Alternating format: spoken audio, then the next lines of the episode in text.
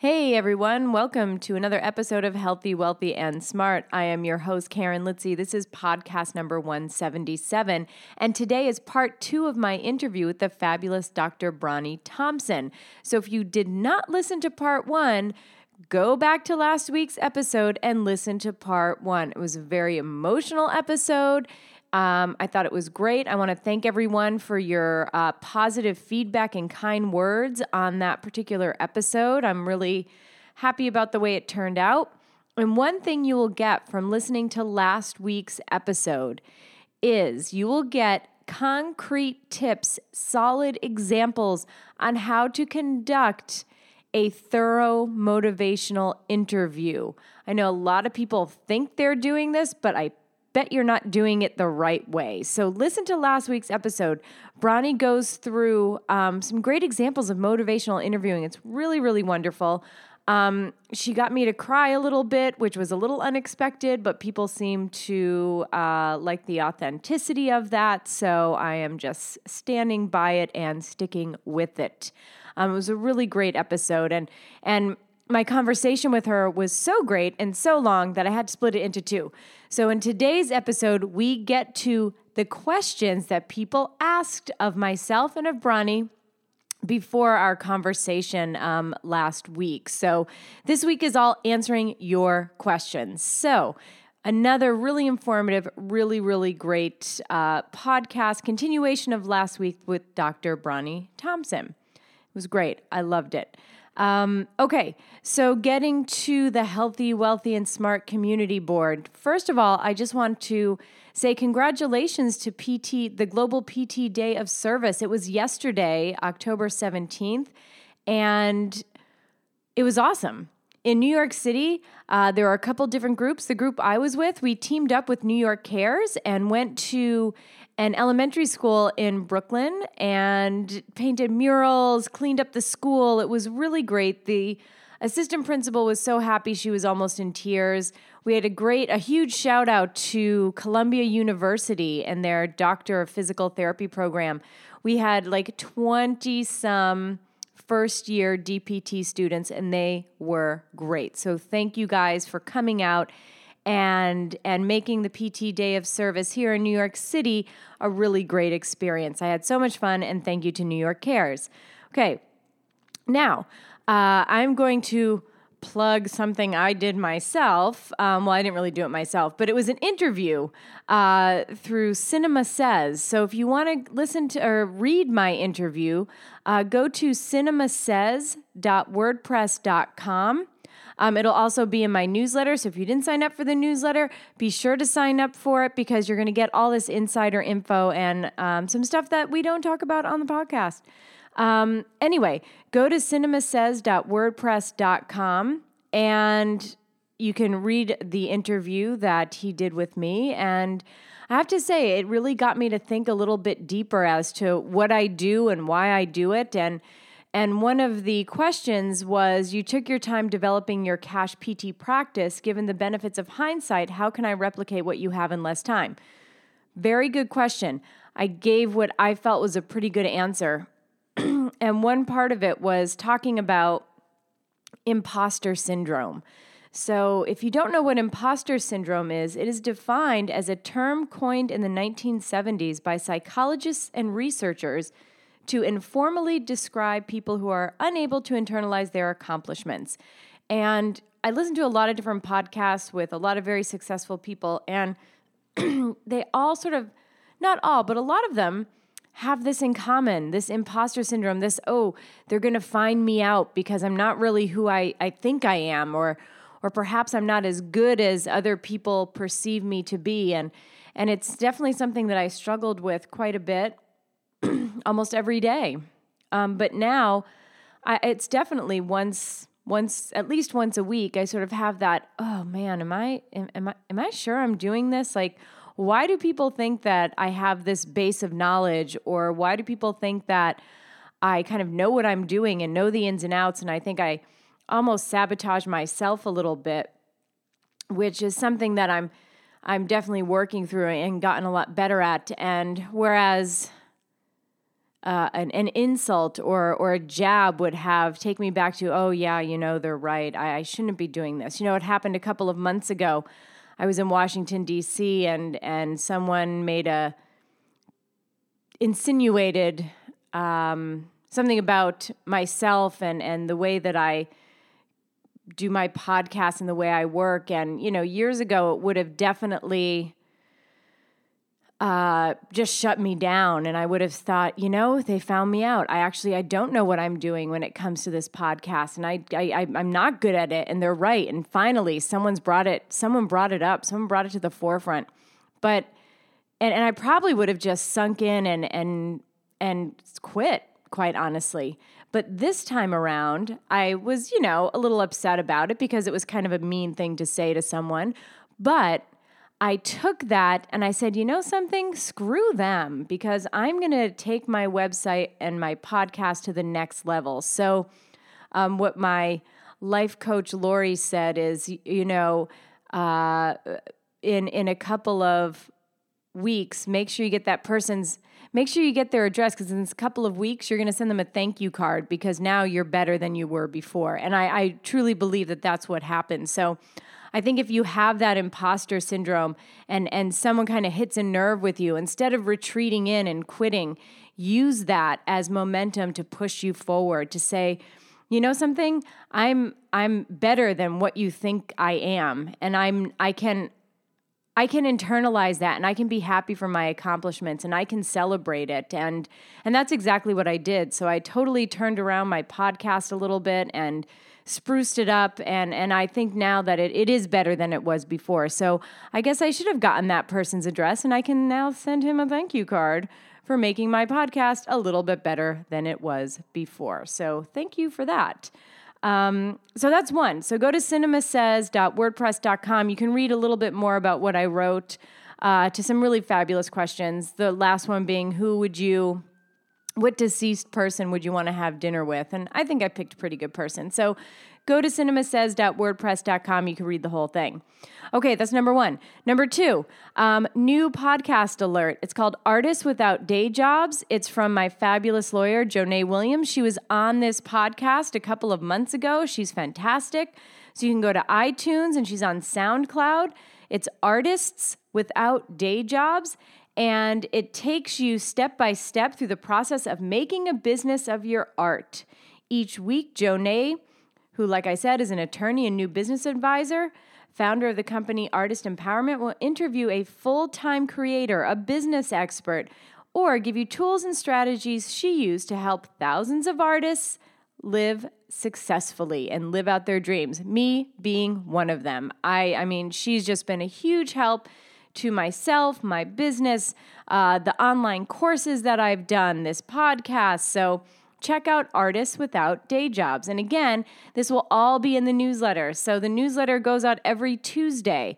So if you're listening to this on a Monday, go to podcast.healthywealthysmart.com and sign up for the newsletter to make sure that you uh, are getting all the information you need. And lastly, sorry for this long intro, guys. Lastly, uh, if you are a PTA student or a DPT student and you are going to CSM in Anaheim in 2016, go to podcast.healthywealthysmart.com slash scholarship or just go to the homepage, click on the scholarship tab because you can win your registration paid for by Healthy, Wealthy, and Smart. So check it out.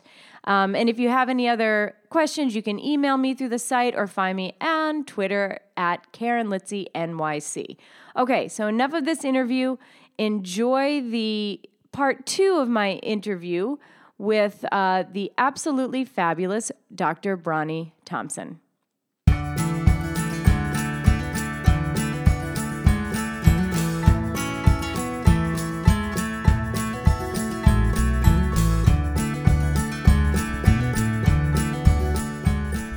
Okay, so we are back. Bronnie is back. We are here for part two. Bronnie, thank you so much for for giving a little extra time here because we did part one last week and didn't even get to any of the questions that anybody asked of you.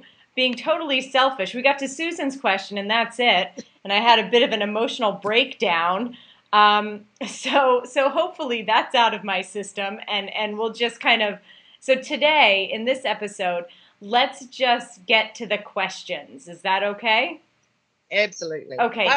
All righty. So um, we've got a couple of questions that I think are going to have some pretty um, profound answers, and I think it'll probably cover everything that we kind of wanted to cover last time and then some. So, first question from Sandy Hilton, and um, Bronnie's already laughing. This was Sandy uh, sent this on Facebook. So she Sandy says, ask her about squirrels and about what she would say to give confidence to someone who is afraid that no matter what they do, they will always hurt.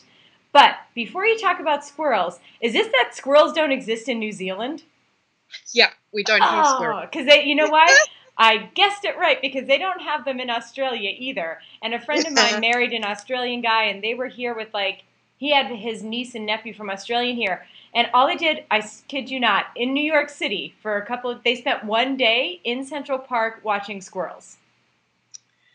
I'd been promised squirrels by Sandy and Sarah. They said, You'll see squirrels. And we walked for two days and I didn't see a single in squirrel. Chicago. Come to New York. I think there's probably a squirrel right now outside my window on my window ledge if you want to see squirrels. They're like a dime a oh. dozen here. well, like, we actually did find them, but I thought it was a mass hallucination. I just thought, you know, you've been all these Chicagoans have been hallucinating squirrels for years. Uh, I'm not joining in. That's funny. no, actually, it's, it's for real. We it's for them. real. All right. Yeah. Well, Sandy's a great host, so when she when she says squirrels, she's going to produce some squirrels. Yeah, they were squirrels. okay. And so I thought that was the reason. Okay. Now, let's get to the other question about kind of what we're talking about. And so, again, it's what would you say to give confidence to someone who's afraid that no matter what they do, they will always hurt? Powerful it's, question. Yeah, it's a really common question, too. That, so, people think that this pain is dreadful, horrible, and even when we've given good pain neurobiology education, people can still be afraid of the feeling the pain part. They might know intellectually this is not damaging me, but it's overwhelming. And that's the, um, I think, the big challenge for pain neurobiology, by the way, is that we, if we do PNE, we need to be certain to not just explain the pain, but also help people learn that actually you are far more resilient than you think you are. So the fear is about that pain is going to overwhelm me, that I'm, and I won't be able to do what is important to me when I have this pain. It's just going to take over. So I often laugh with people and say, well, you, you never die from pain, you just want to die.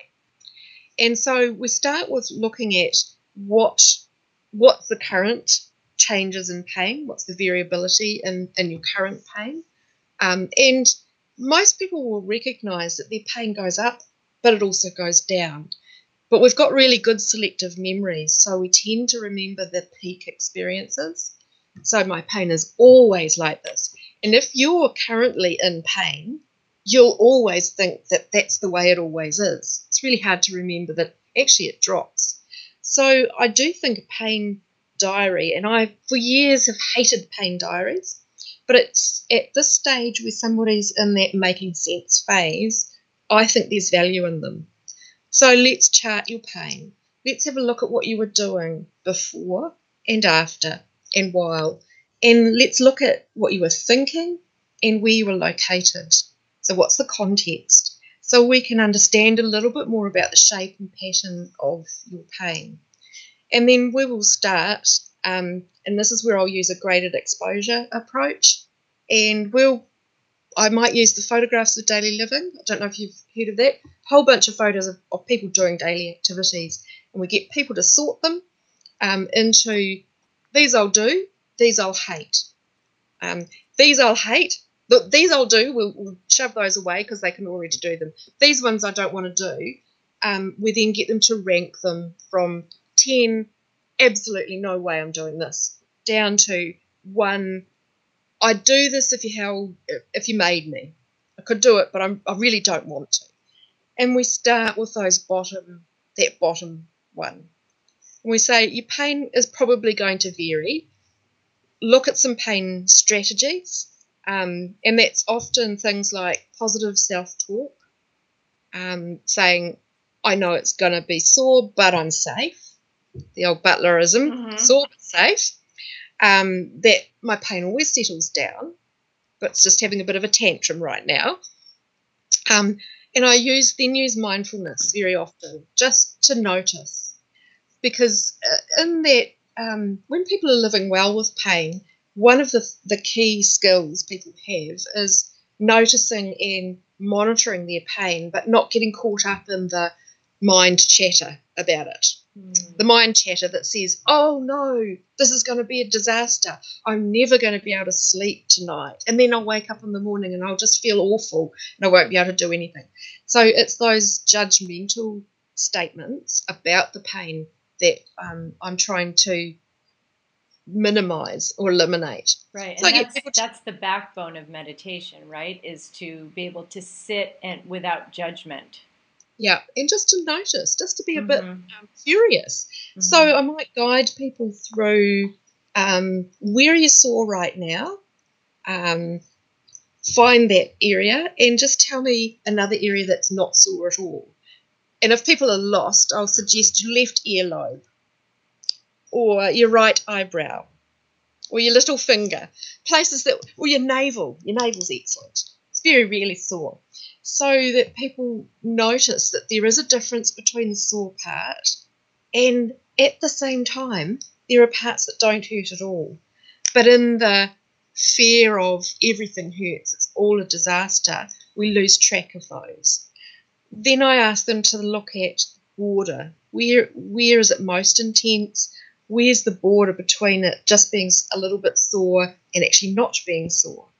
So it's like a exploring what the what does it feel like, and then I help um, people talk about or they talk their way through what they're actually feeling, so that we can um, their sensations rather than the judgment. So it's achy, it's burny, it's um, deep, it's shallow, it's stabby, those sorts of words, rather than, oh my God, I'm never going to do this. Oh, it's going to be terrible.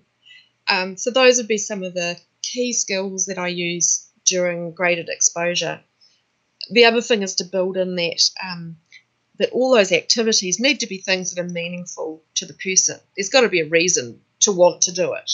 So, for example, if you suggested I need to go to the gym, I'd be laughing because there's no way I'm going to the gym. And running, unless I'm late for a bus, never. I just don't do it. So uh, if you were looking at a series of, of movements, I'd need to have something that build into what I'm I think is important. Right. And that again goes back to that values patient centered values based patient centered care. Yeah. So so for Sandy's question, I, I begin with that person's at. Let's look at what they can currently do. Let's look at the variability and help them recognise there are times when pain is less bothersome it might be still there, but it's not bothering you so much. Let's start looking at what it is about those situations that can help um, build a sense of confidence that yes, even though when it even though it flares up, it also settles down. And let's have a look at the other parts of the body that are not sore, even when this thing is. Mm-hmm.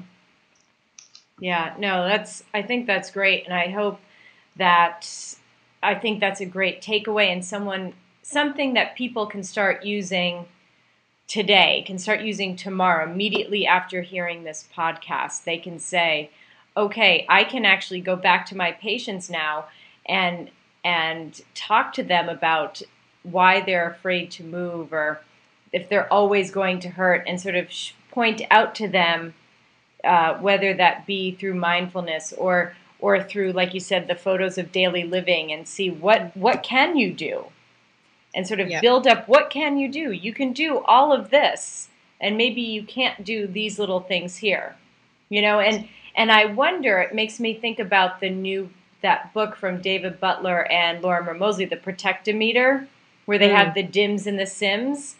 So is yeah. that increasing the SIMS or the safety in me just by kind of going through some of these exercises with your patient and minimizing the danger in me signals? Yep, and, and helping people notice the safety in me is those areas of my body that are not sore. Mm-hmm. Right, Actually, right. Absolutely. that aren't that are fine than are sore. And one of the things that I remember from looking at attention management is that we can only focus on one thing at a time. Mm-hmm. And so if you're noticing your pain, you can't be noticing the other good things. But if you start noticing those good things, the pain correspondingly gets less. Mm-hmm. And although, and, and to the point for some people, it actually goes completely. Um, but for many people, it's just there as a little bit of a background thing. And often I find it's when people get into flow experiences. So they might be video game players mm. or mm-hmm. Mm-hmm. Um, they like to run or they cycle or they read and they get caught up so time gets lost. And at those times, pain is just not present. Driving is actually a common flow experience for people. I'm just driving. I can't remember how I got here, but I did. Mm-hmm. And it's during those times that then we can say, so what was it about it that was so good? What made you feel good? And and then bring some mindfulness into that as well. Mm-hmm. Yeah, no, thank you. That's a great answer. And, and like I said, people can run with that, no pun intended, tomorrow, today, right after they hear this podcast. Okay, let's move on to the next question. So, God, I hope I say this name right. Um, Mark Car- Cargella? Cargella? Yep. Is that right? Yep. Okay. Um, Mark. Mark. Mark asks, um, are there any tips on instituting an exercise program in widespread pain syndrome such as fibromyalgia? Any helpful strategies to get a reluctant patient on board with exercise? Wow, is this hard? Well, I guess I'd be asking the question why is exercise important to this person? Mm-hmm. And is it exercise, as in immediately I think about exercise, I think of lifting weights and running. And I'm not going to do that. No way, no how. so, what else do we do in daily life that involves movement? And what about thinking about it in terms of movement? Vacuuming the house has got an incredible METS use. You, you're really using vigorous movements, use lots of exercise, lots of energy. And so it's an exercise. Dusting, reaching, hanging out mm. clothes, um, walking around the shopping mall are all daily activities that people do that involve movement. Then you can add in other types of movement. And for someone with fibromyalgia, one of the things to remember is that people with fibromyalgia get delayed onset muscle soreness that doesn't just last for two days. I, I have fibro and it, I'm currently through my, this is my week and a half of um, flare up from pushing a really heavy um, trundler around a, um, a shop with 40 litre bags of compost on it. Just worked my body out, and I'm paying for it. Mm-hmm. And mm-hmm. it's not something that I would normally. No, it's something that I just need to do. It doesn't mean anything, it just means that I'm sore. Um, but it's important to remember that DOMs last longer. That while most people who exercise will get a 30 minute um, reduced level of pain after they've finished their exercise, people with fibromyalgia don't get that. What they get is an increase in pain immediately after and an increase in fatigue. So, exercise can't be done in the same way for people with fibro. Um, what it does involve very often is smooth flowing movements, stretching. Um, I dance, I do belly dance, I love it. I'll do that for hours. I won't go to the gym. Belly dance is quite vigorous, but I've got to a maintained level where it's I can keep it okay. But for a novice, just doing those first few weeks of belly dance is really hard because you have to move in particular patterns. So advising is somebody, it's likely to happen. um, that you'll feel a bit uncomfortable. That's because your body's getting used to doing these really weird movements, and your brain's saying, What are you doing? Um, and then I do lots of stretching. Swimming's good, Mm-hmm. um, but it's got to be slow progression, much slower than you'd expect for anybody else. And it isn't about being fit. Um, people with fibro can be fit as, but still not be able to do a particular form of exercise. So, for example, I don't climb up hills um, because that is one that I really don't like. Um, if I do want to go for um, a hike, we call it tramping here. if I go tramping, I've got a okay. big backpack. I've got to train for it because otherwise I'll pay for it for weeks afterwards, and it's not worth it. So I need to you need to build up to doing something, and then settle it down slowly as well. Got it. So, I- so it sounds like it's important if you're working with someone with fibromyalgia and you want to get them on a quote unquote exercise plan, is to first find out what exercise means to them, Yeah. and and how can you incorporate what they like into that program, and and to take it slowly and grade it much slower than you would with with someone else, and to reinforce to them that hey, you're going to be uncomfortable afterwards. That's not unusual. So that when that happens, they're they're not sitting there in their house cursing you for making them do something, and then guess what happens? They're probably not going to come back. Exactly. So kind I of manage those expectations.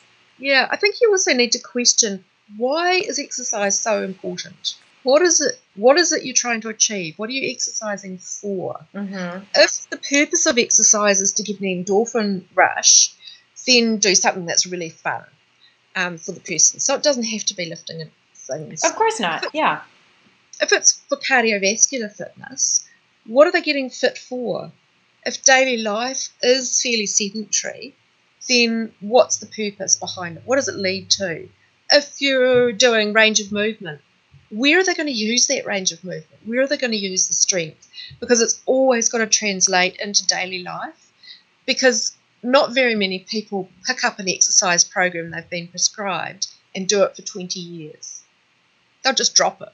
Mhm. Yeah. You know, so it's fact, so it's don't do it from week to week. Of hey, course, of course. So it's really kind of finding what fits with that individual person in Yeah. their life and with their values. There's not a cookie cutter one size fits all. And of course that's that's with everyone regardless of fibromyalgia or not. But and and I think finding something that makes them happy Yeah. like I'm happy to, like you said, you take belly dance classes. I've just started taking dance classes maybe like a month and a half ago, and I love it. Like I'm, I mean, Yeah. I am probably just flopping around trying to pretend I'm dancing. You know, do you ever see those memes where it's like, "This is how I think I look," and this Yeah, is how I really I- look. Yeah. So I think I look okay, but I'm sure I look a hot mess. But in the end, I feel like I've gotten a good workout. I'm happy. It's fun. I'm sweating. And Yeah. so it's something that now I look forward to doing. Even if I'm sometimes a little sore afterwards, but that's okay because I'm having fun with it. So I think if I didn't sort of hook on to these dance classes, like I go to the gym every day, but some days I'll lift weights and I just want, want, boring, you know? So it's fun. I've been having a blast taking these dance classes. So I'm What kind of dance? it's one class is like a combination of ballet and modern, and Oh, the other class is more like a Bob Fosse kind of a thing. Um, Yeah, cool. and I have ve- like zero dance training. So for me, and like there, a lot of times I'm like the youngest person in the class, but these women you could tell were like I'm in New York City, right? These are former ballerinas, former dancers, and they are just they have got the moves. I sort of stay to the back of the class and and watch those women and see if I can kind of get it. But I do the whole class. I never stop.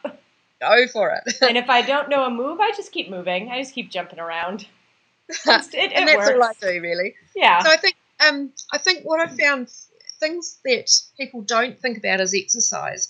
Um, things like kayaking. So I Mm. I fish. So I jump in the kayak and go for a pedal, and and that doesn't hurt me at all. That's great.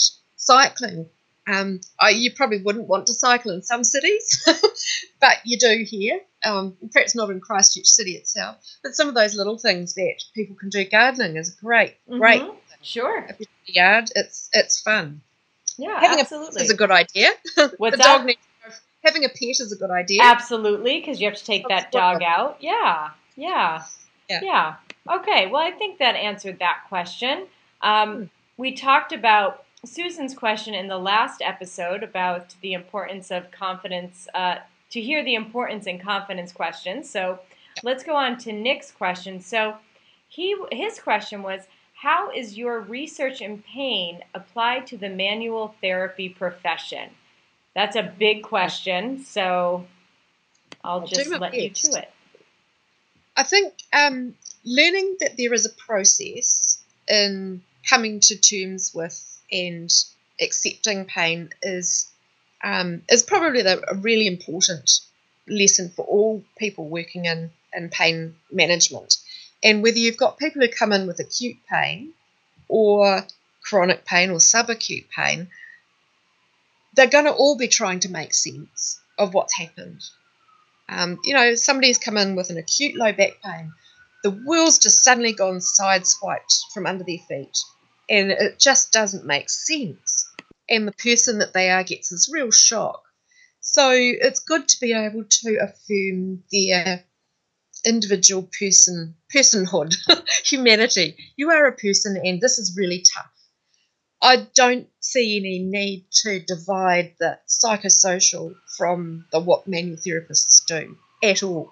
I think we do it together. It's a biopsychosocial model um, that we're using that says that people connect as people. We have this shared space that means I am an individual meeting you where you need help.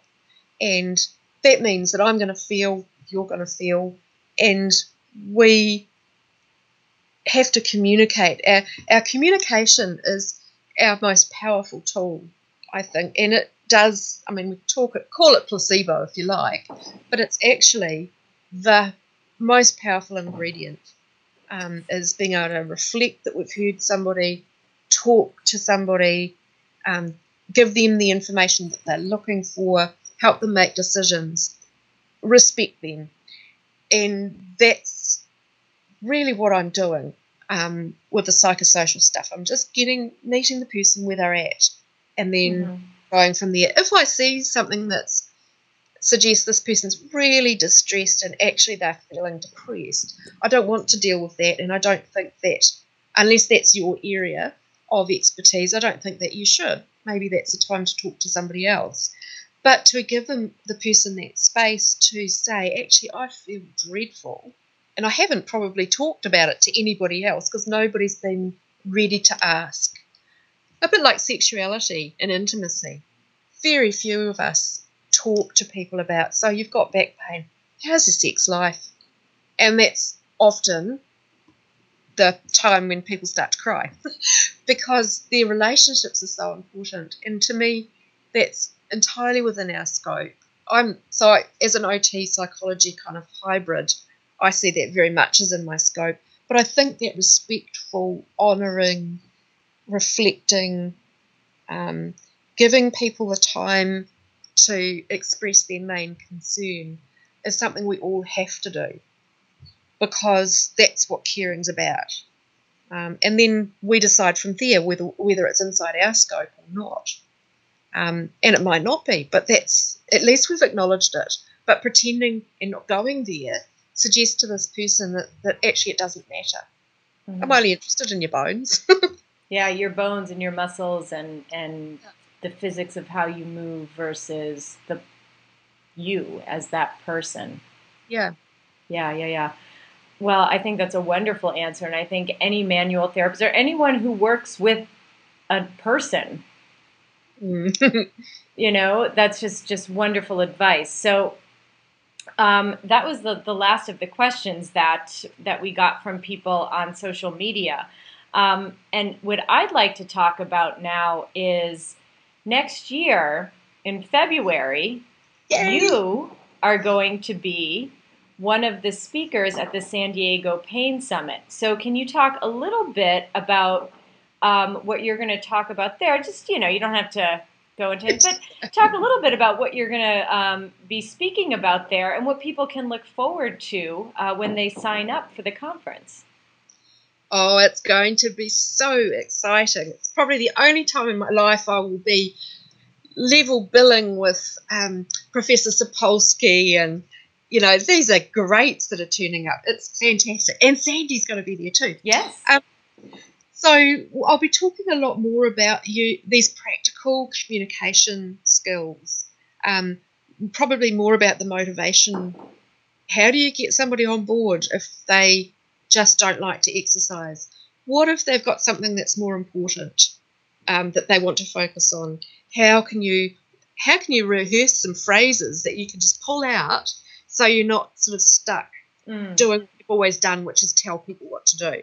Yeah, yeah, um, yeah. So getting some, there'll be it's a practical session of, of practicing using these these phrases and getting comfortable with the language and rolling with somebody's resistance. So if somebody says, No, I'm not going there, or they're starting to give you reasons why not, acknowledging that. And we'll be we'll be working a lot on um, trying to move away from the um, talking head. I've got I'm the expert, mm-hmm. and into this mutual discovery. Um, Socratic questioning and getting the person to find their own solutions. Um, so that's yeah, it's going to be really yeah. Really no, I, I mean I'm looking forward to it. I think it's going to be a lot of fun, and mm. and I for one am definitely looking forward to your talk. Now, before we go, where can where can people uh, get in touch with you if they would like to find you?